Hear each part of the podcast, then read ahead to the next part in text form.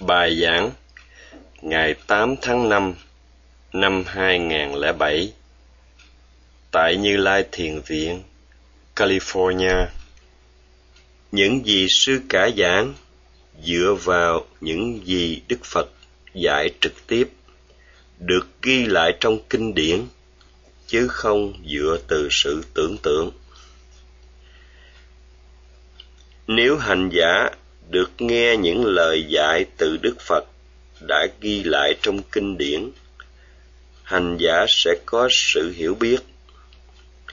Từ sự hiểu biết phát triển được tính tâm và sự tự tin. Đặc biệt khi hành giả tu tập giới theo giới đạo, hiểu được lợi ích của sự giữ giới hành giả sẽ có tự tin và niềm tin nhiều hơn nữa. Tin chắc rằng đây là đúng đường. Do đó, từ sự hiểu biết, phát sinh niềm tin vững chắc và sẽ tiếp tục có trấn mạnh. Hôm nay, sư cả giảng về bài kinh Wirasutta thuộc tương ưng bộ kinh. Phẩm Pachakao Nipata Trong bài kinh, Đức Phật dạy về năm loại kẻ thù đáng sợ hãi. Ba giá Wera Ba là sợ hãi, Wera là kẻ thù. Ba là sợ hãi, có nhiều loại sợ hãi Thứ nhất, sợ hãi phát sinh từ trí tuệ. Thứ hai, sợ hãi phát sinh từ sự vật đáng sợ gọi là aramana baya và thứ ba sợ hãi kẻ thù satu baya trước nhất sợ hãi phát sinh từ trí tuệ nếu một người thấy hiểm nguy trong luân hồi, sẽ cảm thấy sợ hãi. Sự sợ hãi này phát sinh từ hiểu biết, có liên quan đến trí tuệ. Loại sợ hãi thứ nhì, sợ hãi sự vật đáng sợ phát sinh từ sân hận, như sợ hãi chánh quyền, sợ hãi độc tài sợ gặp các sự vật đáng sợ trong hiện tại hay tương lai là sự sợ hãi có liên quan đến sân hận, đến tâm bất thiện. Loại sợ hãi thứ ba là loại sợ hãi kẻ thù. Satu baya. Có hai loại kẻ thù. Kẻ thù là bất thiện tâm. Akusala Wera, và kẻ thù là người Pukala Wera. Bất thiện tâm thuộc loại kẻ thù bên trong, là kẻ thù gần. Người thù thuộc loại kẻ thù bên ngoài, là kẻ thù xa. Cả hai loại kẻ thù này tạo nên sự sợ hãi, có gốc sân hận hành giả phải giữ chánh niệm để phiền não không thể phát sinh nơi tâm. Khi thất niệm, tâm sẽ không còn trong sạch. Phiền não phát sinh là tâm bất thiện phát sinh. Khi gặp vật ưa thích, tham phát sinh. Khi gặp vật không ưa thích, sân hận phát sinh. Tham sân là bất thiện tâm bất thiện tâm có khi liên hệ với tà kiến. Tà kiến tin vào hồn, tin có hồn ở trong các phật lớn nhỏ. Mỗi cá nhân có linh hồn riêng với phẩm chất và khả năng khác nhau. Thấy, nghe, nếm, đụng chạm, vân vân được làm do hồn. Nếu không có hồn thì thể xác này vô dụng. Sẽ không có sự thấy, nghe, ngửi, nếm, đụng chạm, vân vân. Tin rằng khi chết rồi, thể xác hư hoại, hồn sẽ đi qua kiếp khác, trong thể xác khác. Đây là tà kiến, tin vào tiểu hồn jiva atta ngoài ra còn có tà kiến tin vào đại hồn paramatta tin rằng đại hồn kiểm soát và chỉ huy các hồn nhỏ. Đại hồn hiểu biết mọi chuyện, không buồn vui, không hình tướng. Đại hồn là đấng độc nhất. Tà kiến về tiểu hồn, đại hồn là bất thiện tâm bất thiện tâm liên hệ với tà kiến, được xem là kẻ thù bên trong. Không hiểu biết hay hiểu biết sai về hậu quả của tham và sân là si mê. Có sự hoài nghi về đúng sai cũng là kẻ thù bên trong. Nếu không kiểm soát tâm tâm sẽ phóng chạy tự do, hối hận phát sinh cũng là bất thiện tâm, cũng là kẻ thù bên trong. Do đó, các bất thiện tâm thường sinh khởi nơi tâm của người không tu tập. Các bất thiện tâm này là đáng sợ nhất, là kẻ thù bên trong và là kẻ thù gần. Đó là tại sao bất thiện tâm được gọi là kẻ thù ra đặc biệt, đối với loại tham sân si quá độ sẽ làm cho con người ích kỷ, mất từ bi. Si mê quá độ đưa đến giết chóc, trộm cắp, tà hạnh, dối trá và sai xưa si mê quá độ làm cho con người thất bại, trong việc nên làm những gì cần phải làm và thu thúc những gì cần phải thu thúc. Do đó, các bất thiện tâm là kẻ thù. Người chấp nhận các bất thiện tâm là chấp nhận cho mình có kẻ thù. Những ai không chế ngự được kẻ thù bên trong sẽ trở thành kẻ thù cho chính người ấy người hành hạ giết chóc người khác là người thiếu tâm tự ái. Thiếu sự mong muốn cho kẻ khác được an vui, hạnh phúc.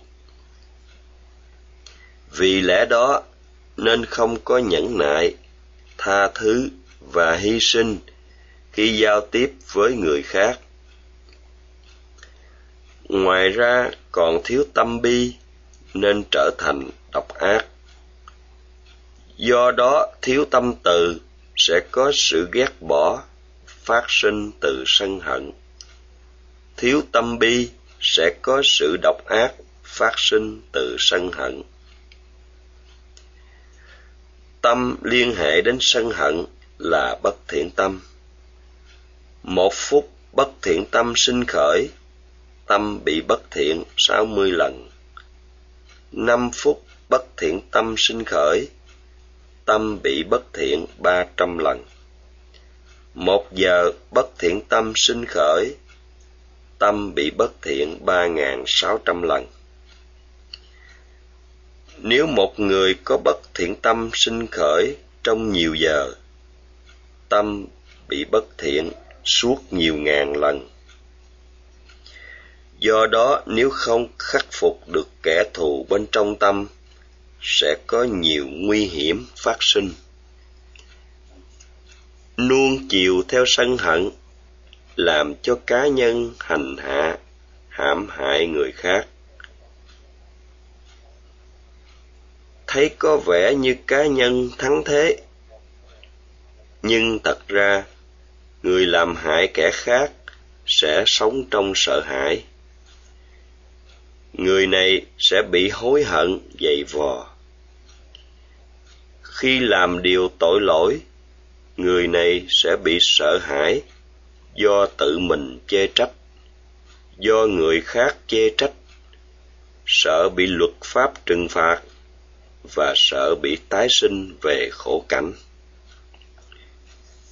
Người phạm nhiều tội lỗi, không những đời này khổ mà còn chịu khổ ở đời sau, vì thiếu các nghiệp thiện. Do đó, ảnh hưởng của quả xấu càng tạo điều kiện cho cá nhân tiếp tục tạo thêm bất thiện nghiệp. Thất bại trong sự giữ gìn không làm năm điều sai trái. Cá nhân sống một cuộc đời trong sợ hãi và hiểm nguy không thoát khỏi kẻ nội thù sẽ có sự sợ hãi. Chitu trasa baya còn kẻ thù thì còn sợ hãi hiểm nguy. Người phạm tội lỗi còn chịu sợ hãi và hiểm nguy do người thù. Pukala Wera. Khi hãm hại, giết chóc người khác, nên sẽ có nhiều người sinh lòng thù hận với người này. Họ luôn luôn mong muốn trả thù. Khi có cơ hội, họ sẽ trả thù, và như vậy cá nhân tự tạo cho mình bị người thù. Ngày nay có nhiều sự tranh cãi và đánh nhau giữa phe nhóm hai quốc gia.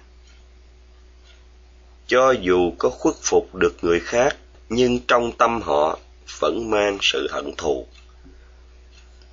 Do đó, người có sự cư xử sai trái tạo nhiều người thù cho chính mình. Với kẻ thù bên trong là phiền não, cá nhân phải chịu những hậu quả xấu không những ngay đời này mà còn tiếp tục đời sau đời người này hiện tại không an vui, hạnh phúc. Nếu sống mà không an vui, hạnh phúc, thì cuộc đời của cá nhân coi như sụp đổ. Chỉ có buồn rầu và bất mãn. Đó là tại sao phiền não là kẻ thù đáng sợ. Ngoài ra, còn kể đến các sự cư xử sai trái khác như tà hạnh dối trá và sai xưa. Sai xưa đưa đến sự lơ đảng, cẩu thả, làm cho cá nhân thất bại, không giữ gìn được những điều phải giữ gìn, và thất bại, không làm được những gì nên làm. Pamada là cẩu thả, lơ đảng, dễ vui. Do không giữ gìn được những gì phải giữ gìn, nên cá nhân gặp nguy hiểm. Do không làm những điều phải làm, nên cá nhân không hưởng được lợi lạc. Sai xưa, đưa đến hậu quả xấu. Nếu cá nhân không thu thúc để không có sự cư xử sai trái, cá nhân tự làm hỏng đời mình. Tham lam trong sự sai xưa, kẻ thù sẽ dùng tâm người này để ẩn náu, và do vậy sẽ có hiểm nguy và sợ hãi. Sai xưa làm cho hôn nhân đổ vỡ, mất việc, mất sở, mất sự kính trọng trong xã hội. Do đó, sai xưa dẫn đến kẻ nội thù và các hiểm nguy do vậy, nếu cá nhân không thể kiểm soát các tâm tham sân si quá độ, sẽ dẫn đến sự cư xử sai trái và quá đáng. Đạo đức cá nhân sẽ giảm bớt và không được xem là một con người thật sự. Khi cá nhân có sự cư xử sai trái, người khác sẽ bị hại hai sẽ bị thương tổn, cả hai vật chất lẫn tinh thần, cũng như tự làm cho cá nhân đau khổ. Vì thế, cư xử sai trái sẽ làm hại cho cả hai cá nhân và người khác. Thiếu tâm bi nên có sự cư xử quá đáng, làm tổn thương người khác về vật chất lẫn tinh thần. Không tự kiểm soát được mình, không thể coi là một con người thật sự. Do đó, hãy tự kiểm soát mình và bảo vệ người khác. Cùng thế ấy, hãy nghĩ đến những người khác. Biết nghĩ đến người khác với lòng bi mẫn, cá nhân tự động kiểm soát được mình đây là điều mọi người nên làm, cũng là kỹ cương cho mọi người. Tự kiểm soát mình để bảo vệ người khác, và với tâm bi, cá nhân bảo vệ người khác, nên tự động cá nhân có sự sự tự kiểm soát. Do đó, giữ năm giới là điều mà mọi người không phân biệt chủng tộc hay tôn giáo đều nên làm. Nếu giữ được ngũ giới, phẩm giá cá nhân trở nên sáng ngời và thăng tiến. Đây là chuyện bình thường. Địa vị con người nên được đo lường bằng sự giữ ngũ giới. Nếu giữ được tròn đủ, cá nhân được xem là người có địa vị rất cao sư cả cho thí dụ về các loại máu. Người giữ ngũ giới tương tự như người có máu ô. Trong bốn loại máu A, B, ab và o. Người có máu ô có thể cho máu mình đến với người có loại máu A, B và AB. Do vậy, máu ô là loại máu thích nghi đối với ba loại kia. Tương tự, ngũ giới thích nghi cho tất cả mọi người. Tóm lại, sư cả giải thích, nếu một người thất bại trong việc giữ gìn, không phạm lỗi lầm trong sự cư xử, thì người này sẽ là người không có giới hạnh người thiếu đạo đức sư cũng đã giải thích sự sợ hãi và nguy hiểm cùng với sự hận thù gia tăng. Và người này sẽ bị tổn thương cả tinh thần lẫn vật chất. Ngày mai sư cả sẽ giải thích về lợi lạc của sự tu giới. Nam mô bổn sư thích ca mâu ni phật.